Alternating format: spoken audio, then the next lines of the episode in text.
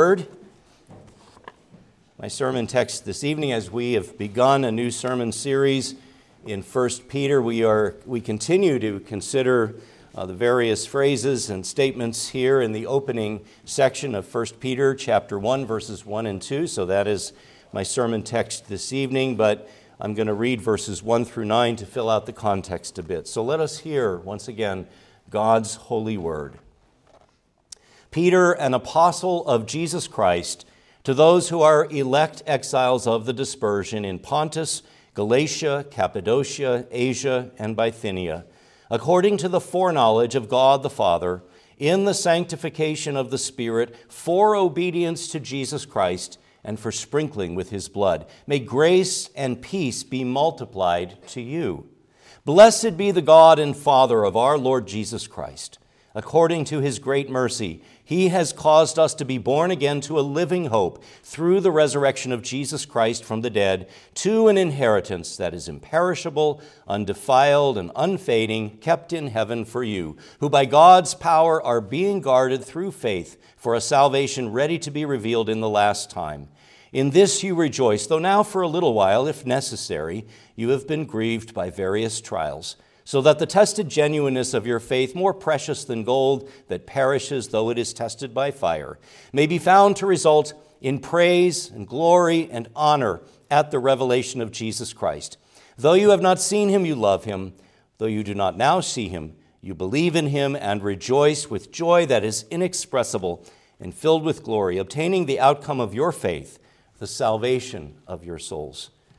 Once again, the grass withers and the flower fades, but the word of our God endures forever. Let's pray for God to bless the preaching of his word.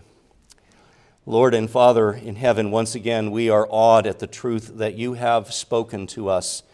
And we thank you for your word of grace in Jesus Christ. We pray that we might hear that word of grace this evening as we consider this portion of your God breathed, inerrant, infallible, authoritative word we ask that this passage of Holy Scripture would indeed be to us a lamp unto our feet, a light unto our path, a guide to our way. And we ask, Lord, that you would feed our souls this evening, edify us and build us up, challenge and strengthen us. We pray these things through Christ our Lord, and all of God's people said, Amen. Amen. You may be seated.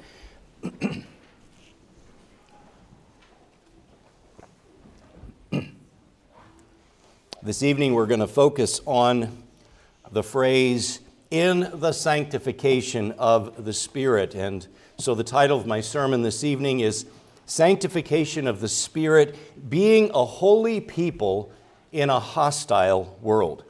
And there's just a couple key words uh, for the children to listen for this evening sanctification, and then sanctify and holy.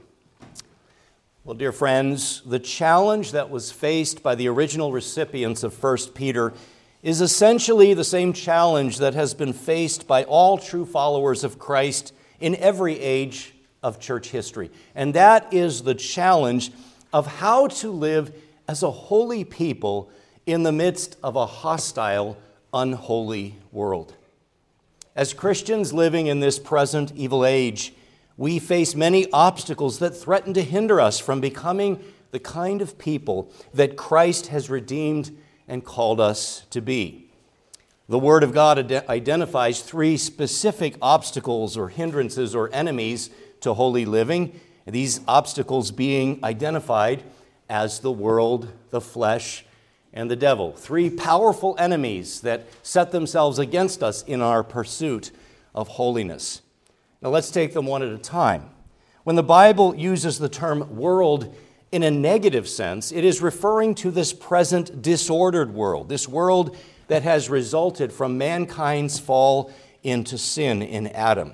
It is the world as it has set itself in opposition to the lordship of Jesus Christ and the truth of God's word. It is the world which is in the grips and under the control of Satan and his servants.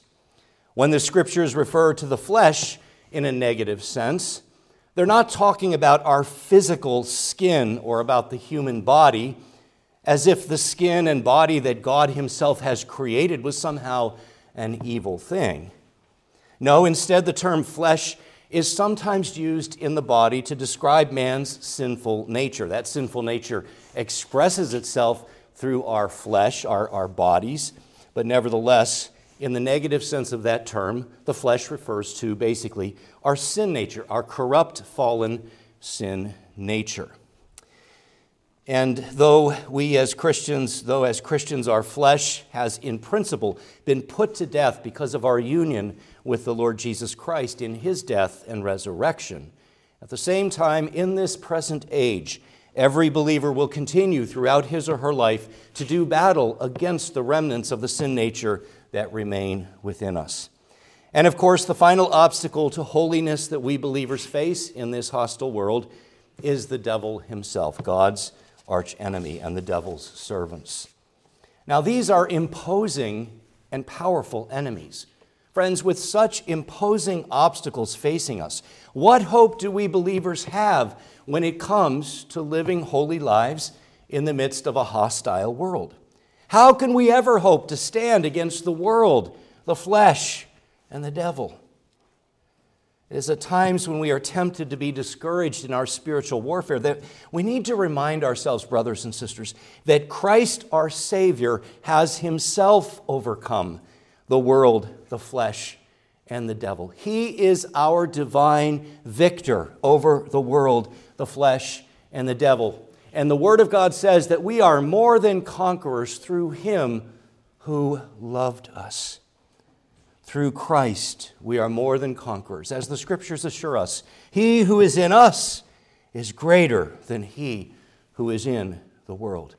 And Christ enables us by His grace and indwelling Spirit to live progressively and increasingly holy lives through the sanctifying work of the Holy Spirit. The kind of sanctification that the Apostle Peter speaks of in our text for this Lord's Day evening. Again, as our passage says, we are elect exiles, elect according to the foreknowledge of God the Father, in the sanctification of the Spirit. But you know, when we consider the term and the concept of sanctification, that term and that concept in Scripture can be viewed from several different angles. Sanctification, for example, can be viewed as both an event and as a process. Believer, when the Holy Spirit caused you to be renewed, regenerated, born again, and effectually called you through the gospel to embrace the Lord Jesus Christ as your very own Savior from sin, when that happened, you were then and there sanctified forever. You were set apart once and for all and forever. Theologians sometimes call this definitive or positional sanctification. That's what it means to be a saint. It means to be a set apart one, a holy one, one who has been consecrated to God through the finished work of Christ. Again, you were set apart, believer, to be consecrated, to belong to Christ, not only for time, but for eternity. All true Christians are sanctified in this sense the moment that they are born again and converted to Christ. Even Christians who are messed up, like the Corinthian Christians were. It's amazing to me if you read 1 Corinthians, if you're familiar with that portion of Scripture, the Corinthian church had all kinds of problems. There was division and schism in the church. There were some Christians who were falling back into old pagan patterns of sexual immorality and even idol worship. And yet, notice how Paul addresses the Corinthians in his opening, uh, opening words in 1 Corinthians chapter 1, verse 2. He opens up uh, saying who the letter is from Paul, called by the will of God to be an apostle of Christ Jesus, and our brother Sosthenes, to the church of God that is in Corinth, to those what? To those sanctified in Christ Jesus, called to be saints, together with all those who in every place call upon the name of our Lord Jesus Christ, both their Lord and ours. But, friends, that initial setting apart that begins, uh, that begins our Christian lives, that positional or definitive sanctification that begins our lives, begins a lifelong process of growing in the grace and in the knowledge of our Lord and Savior Jesus Christ. There's no one who, is, who has been definitively or positionally sanctified who is not also being progressively sanctified and growing in the knowledge and love of the Lord Jesus Christ. This is a process, again, that is often called progressive sanctification because it's a process that happens over a lengthy period of time, over a lifetime indeed. What this means, brothers and sisters, is, if, is that if you are a born again Christian, you have been sanctified and you are also being sanctified. If you ever get into a conversation with a fellow Christian, perhaps from another uh, denominational tradition, who asks you, Well, are you sanctified? You can say, Yes, I have been sanctified, but I am also being sanctified. By his indwelling spirit, God gradually, over time, continues to conform you more and more into the ethical image of his Son, our Lord and Savior Jesus Christ. So then, Sanctification means having been set apart to belong to Christ, which is what it means to be a saint, a set apart one, a consecrated one, a holy one. And it is also being increasingly changed over time so that you become more like Jesus as you grow in the knowledge and love of the Lord. Well, friends, in our text for this Lord's Day evening, the Apostle Paul expresses and points to this truth by telling us that we are elect according to the foreknowledge of God the Father in the sanctification of the Spirit for obedience to Jesus Christ and for sprinkling with his blood. In our passage for this evening, we will consider three things. First of all, we will consider the foundation of our sanctification. Then we will consider the agent of our sanctification. And finally, we will consider the effects of our sanctification. If you're busy writing down those three points. Those are the three points the foundation of our sanctification, the agent of our sanctification, and the effects of our sanctification. Let's first of all consider the foundation of our sanctification. How is it that we are sanctified? What is our sanctification grounded in? Well, again, Paul makes it clear.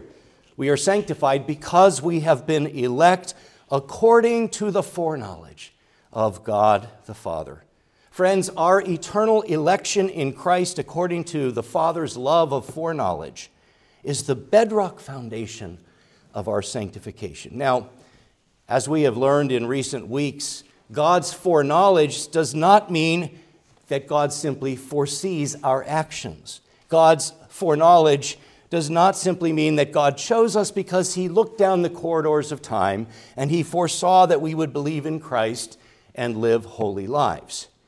If God chose us because he foresaw that we would choose him, that would mean salvation is ultimately our work and is, uh, is uh, the result of our actions or decisions. But, friends, God's foreknowledge means that God, in sovereign mercy and grace, has loved us even before the creation of the universe. And therefore, He has chosen us not because He foresaw that we would have faith and live holy lives, but He loved us in order that we might come to believe in Christ and live holy lives. We have been loved and chosen unto faith and sanctification. In other words, we believe in Christ and strive to live holy lives because God, in His sovereign grace and mercy, has unconditionally elected or chosen us unto salvation, even before He created the universe.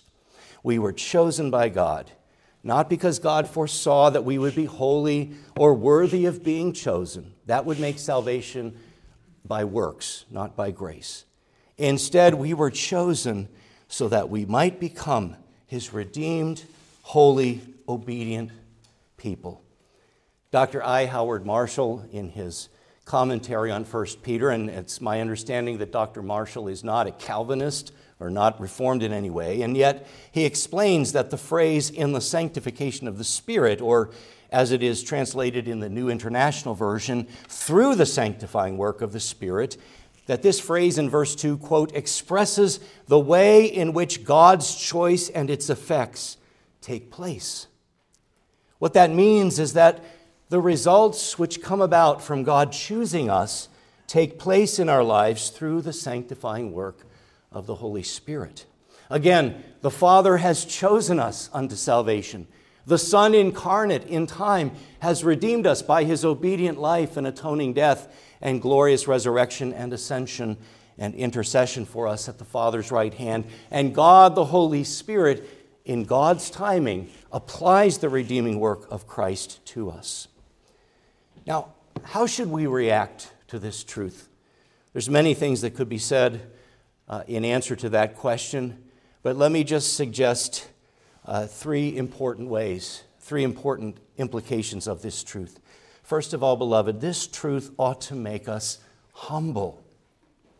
After all, the fruit of the Spirit in our lives is the fruit of the Spirit, not the fruit of our own self efforts, our own resolutions to do more, try harder, be better, not the fruits of our own attempts at being pious, but the fruit of the Spirit. Now, does that mean that in the Christian life we should just sit back and be passive, sort of the let go, let God mindset?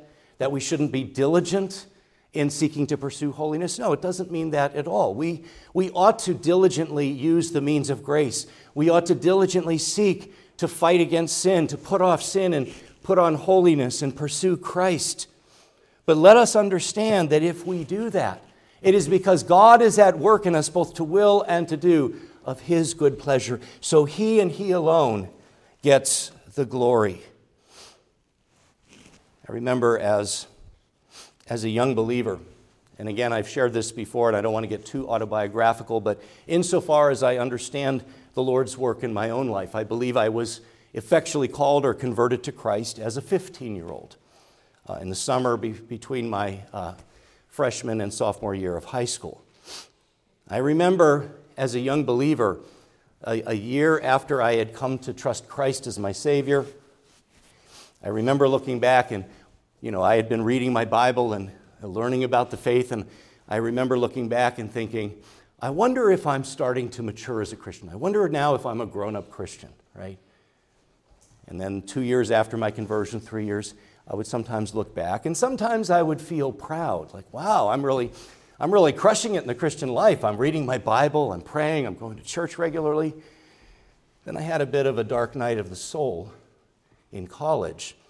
For about a semester, a year, I fell into a cult for a couple months, and I thought that I committed the unpardonable sin. I considered suicide. The Lord humbled me, humbled me through that experience. And by the way, that was one of the impetuses that drove me to the Reformed faith because when I looked at my own life, I realized there's no way my salvation can be based on my performance, my religiosity, my piety. No, it's all by grace and grace alone. And what a freeing truth that was. To know, as God's word says, there is therefore now no condemnation to those who are in Christ Jesus. Even if you've messed up and wandered astray, the Good Shepherd seeks after his lost and wandering sheep. Brothers and sisters, if you are being sanctified by the Spirit, if you are growing in your faith, what that will mean is that the more you grow in grace, the more sinful you will realize you are. The more you get closer to Jesus, the more the light of His holiness will shine into the dark corners of your, your soul and show you that you're not as holy as you think you are. And the more that will drive you to the foot of the cross. And it is only there that you will find relief. That is what sanctification does. It results in you becoming more humble. The fruit of the Spirit love, joy, peace, patience, kindness, faithfulness, gentleness, self control. The fruit of the Spirit is not something that you work up within yourself. It is not something that you can produce by your own efforts at trying harder and making resolutions. It is the result of the Spirit's secret, mysterious work. So let this truth humble you. This truth also ought to make us thankful. If we are being sanctified by the Spirit, it means that God has chosen us for salvation and loved us with the everlasting love of foreknowledge. Doesn't that blow your mind, dear Christian? To think that God loved you even before he spoke the universe into existence. God had you and me in mind. He had plans of mercy in view for you even before he created you, even before he created the universe. That ought to fill your heart with joy inexpressible and filled with glory and deep thankfulness for the amazing grace and mercy of God. If we are being sanctified by the Spirit, it means that God has chosen us for salvation and loved us with the everlasting love of foreknowledge. Praise be to God. This truth also ought to make us confident. Confident, even in the face of hostility. Brothers and sisters in Christ, we have been set apart to belong to Christ, not only for time, but for eternity, forever. And even if we struggle with sin, which we will, that's not an excuse to sin, but simply a realistic recognition that the sin principle will remain in us until we take our dying breath. And so the Christian life is a battle against the world, the flesh, and the devil. But even if we struggle with sin, again, at which we will, if we belong to Jesus Christ, and if we are being sanctified by the Holy Spirit, which we will be if we belong to Christ, we can rest assured that God will cause us to prevail in the end. For he who began a good work in us will carry it through to completion. So, the foundation of our sanctification is God's eternal love of foreknowledge. Let's consider next the agent of our sanctification. Who is it that sanctifies us according to Peter here? We are chosen by God according to his foreknowledge in the sanctification of what? Your spirit? Your pious intentions? No. In the sanctification of the Spirit. That is the divine Spirit, the Holy Spirit, the third person of the Holy Trinity. Friends, the Holy Spirit is the divine agent of our sanctification. Again, notice how the Apostle Paul mentions all three persons of the Holy Trinity in verse 2. This reminds us that the apostolic faith was and is a thoroughly Trinitarian faith. All three persons of the Godhead, Father, Son, and Holy Spirit, are active in working out our salvation. And in the work of our salvation, the work of sanctification in particular is ascribed specifically to God the Holy Spirit. That doesn't mean that the Father and the Son have nothing to do with our sanctification, but it does mean that the direct agent of our sanctification is the Holy Spirit. That is uh, the agent to whom our sanctification is ascribed. The word which is translated here in, here in the ESV, is the Greek word en. And according to the linguists and grammarians, this word is probably being used here in what is called the instrumental sense. What that means is that the effects of having been elected and foreknown by God take place through or by means of the sanctifying work of the Holy Spirit.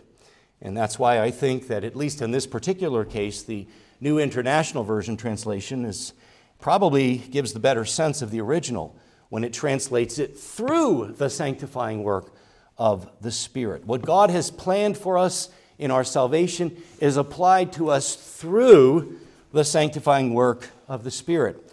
As one commentator states, the order of terms employed suggests that the sanctifying work of the Spirit referred to here is the influence of the Spirit that draws one from sin towards holiness. Peter says it is for or to obedience and sprinkling of Christ's blood. In other words, the Spirit's sanctifying leads to obedient saving faith and cleansing from sin. So, in other words, friends, when Peter talks here about the sanctification of the Spirit, Peter seems to be using this term sanctification in this context to refer to what the theologians normally call regeneration or being born again. But again, this initial sanctification, this initial renewal by the Holy Spirit by which you are born again. That's not the end. It isn't just that God zaps you, you're born again, okay, that's it, everything's cool. No, you're born again, and then that begins the Christian life. That is just the beginning of a lifelong process of growing up spiritually to be more like Jesus. That is your purpose in life. That is God's purpose for you, believer. Your sanctification, your growth into the image of Jesus Christ, making you more and more like Jesus.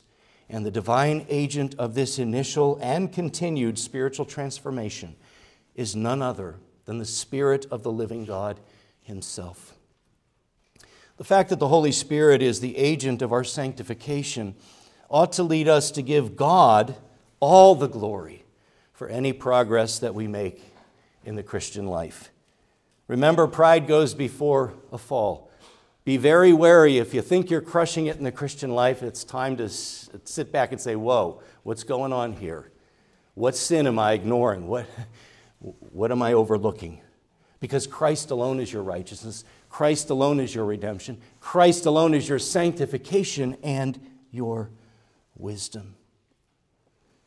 To God alone be the glory. Dear listener, have you been and are you being sanctified by the Spirit? May God, in His sovereign grace, draw you to Christ, causing you to trust in Him and Him alone for your salvation. By the grace of God, repent of your sin and believe upon the Lord Jesus Christ for salvation from sin. And that leads me to my final point. We've considered the foundation of our sanctification the agent of our sanctification, but now let us consider the effects of sanctification, which Peter mentions here the effects of sanctification. He says, We are, uh, we are chosen and called in the sanctification of the Spirit for what? For obedience to Jesus Christ and for sprinkling with his blood. The word obey is not a four letter curse word. It is what we are called to. But what is this obedience that Peter specifically has in mind here? Is he, is he talking about obedience to God's law? Is he talking about, is he giving a sort of a, opening the door for a works righteousness uh, view of salvation? Well, no. The primary thing that Peter probably has in mind here when he talks about obedience to Jesus Christ is that initial obedience which is involved in the call of the gospel, the call to faith and repentance.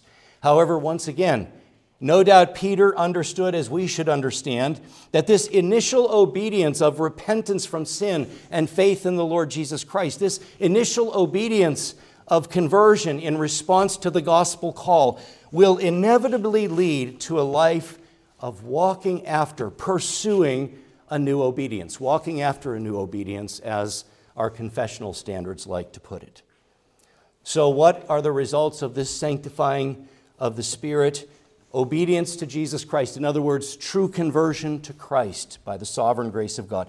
But then he goes on to mention, and for sprinkling with his blood. Through faith, through saving faith in Christ, we receive the benefits of Christ's shed blood. Now, I plan to uh, preach on the phrase, the sprinkling of his blood, on the next Lord's Day evening, so more on this particular point in a future sermon. But here I would simply remind us that this phrase points to the truth that it is the Holy Spirit who applies to us the redeeming work of Christ. Again, as I've already said, but as we need to hear over and over again, the Father has chosen us in Christ God the Son incarnate has redeemed us by his precious blood. And the Spirit of sanctification, the Holy Spirit, applies to us the benefits of Christ's atoning blood. How do we, how do we receive those benefits? By God given faith. Simply put, believe upon the Lord Jesus Christ and you shall be saved. Trust that in Christ you have a merciful, forgiving God. It is the Spirit that enables you to believe in Christ, and it is the Spirit who will apply to you the benefits of His shed blood, namely forgiveness of all of your sins and a right standing with God. So, what are, what are some of the lessons we can learn here? We can learn many lessons, but let me just leave you with two, two thoughts as we close our time in the Word this evening. First of all, true believers desire to live holy, obedient lives. If you love your sin, if you are arrogant and unrepentant in your sin and you cling to it, you don't want to let it go, I can assure you, you are not a Christian. You're not born again. The Spirit, if He is at work in your heart and life, will implant within your soul a desire for holiness. Though you still have your sin nature and you will still desire other things as well, there will be that inner conflict.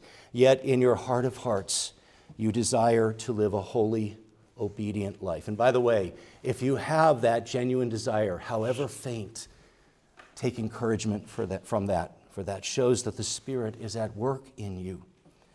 Yes, we who are believers will continue to struggle with sin as long as we continue in this present life. The world may overwhelm us with its temptations. The devil may mightily discourage and viciously accuse us. He's called the accuser of the brethren for a reason. He loves to dredge up your past, remind you of all the bad stuff you did in the past, and remind you also of your present sin struggles. Well, how can you call yourself a Christian when you did this? on this particular occasion, when you thought that thought or said that word or committed that sinful deed, how can you call yourself a Christian if you're thinking, if you still struggle with those evil, sinful thoughts? The devil would love to get your focus off of Jesus and back onto yourself. The devil would love to get you navel gazing. Don't fall for it. For every look that you take to yourself, in yourself, for every act of legitimate self examination, for every look at yourself, take three looks at Jesus, at least. Keep your eyes fixed upon Him. So the world may seek to overwhelm you with its temptations, the devil may seek to discourage you, and your own sinful flesh may often seem to get the upper hand. But if we are being sanctified by the Holy Spirit, then in our heart of hearts we will desire nothing more than to live holy lives that are pleasing to our loving Father, and we will strive after holiness in heart and life, however halting and imperfect that striving may be. And so, believer, let me leave you with this. Believer, be encouraged. Though you may be painfully aware of your own struggle with sin, the truth is that the Spirit is leading you into greater and more consistent obedience. You may look, if you've been in the Lord for a while, you may look back in your life and say, you know, Pastor, I'm not sure if I see much growth in sanctification. I seem to be struggling with the same sins, and where's the change that there ought to be?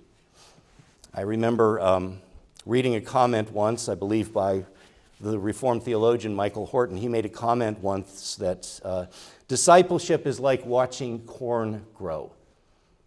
You ever tried to watch corn grow?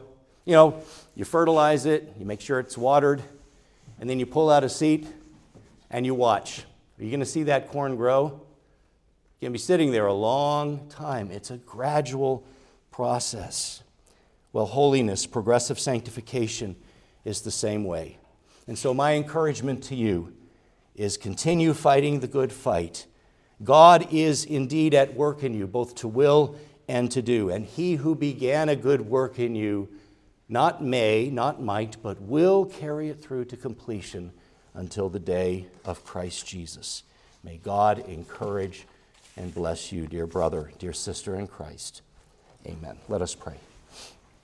Heavenly Father, sovereign and eternal God, we praise you and thank you for the finished work of Christ. We thank you for the work of your Spirit who works in us both to will and to do that which is your good pleasure, and who is conforming us over time into the image of Christ. We do pray that you would deepen our hunger and thirst after righteousness, our desire after holiness, and we pray that you would help us from our hearts to hate sin more and more, and to love righteousness, and to pursue holiness, not in order to gain your grace or favor, but because you have been so merciful and kind to us. We pray these things in Jesus' name, and all of God's people said, Amen. Let's respond to what we've heard this evening by rising and singing number 502, All for Jesus. As we prepare to partake of the Lord's Supper together, we'll sing 502, All for Jesus.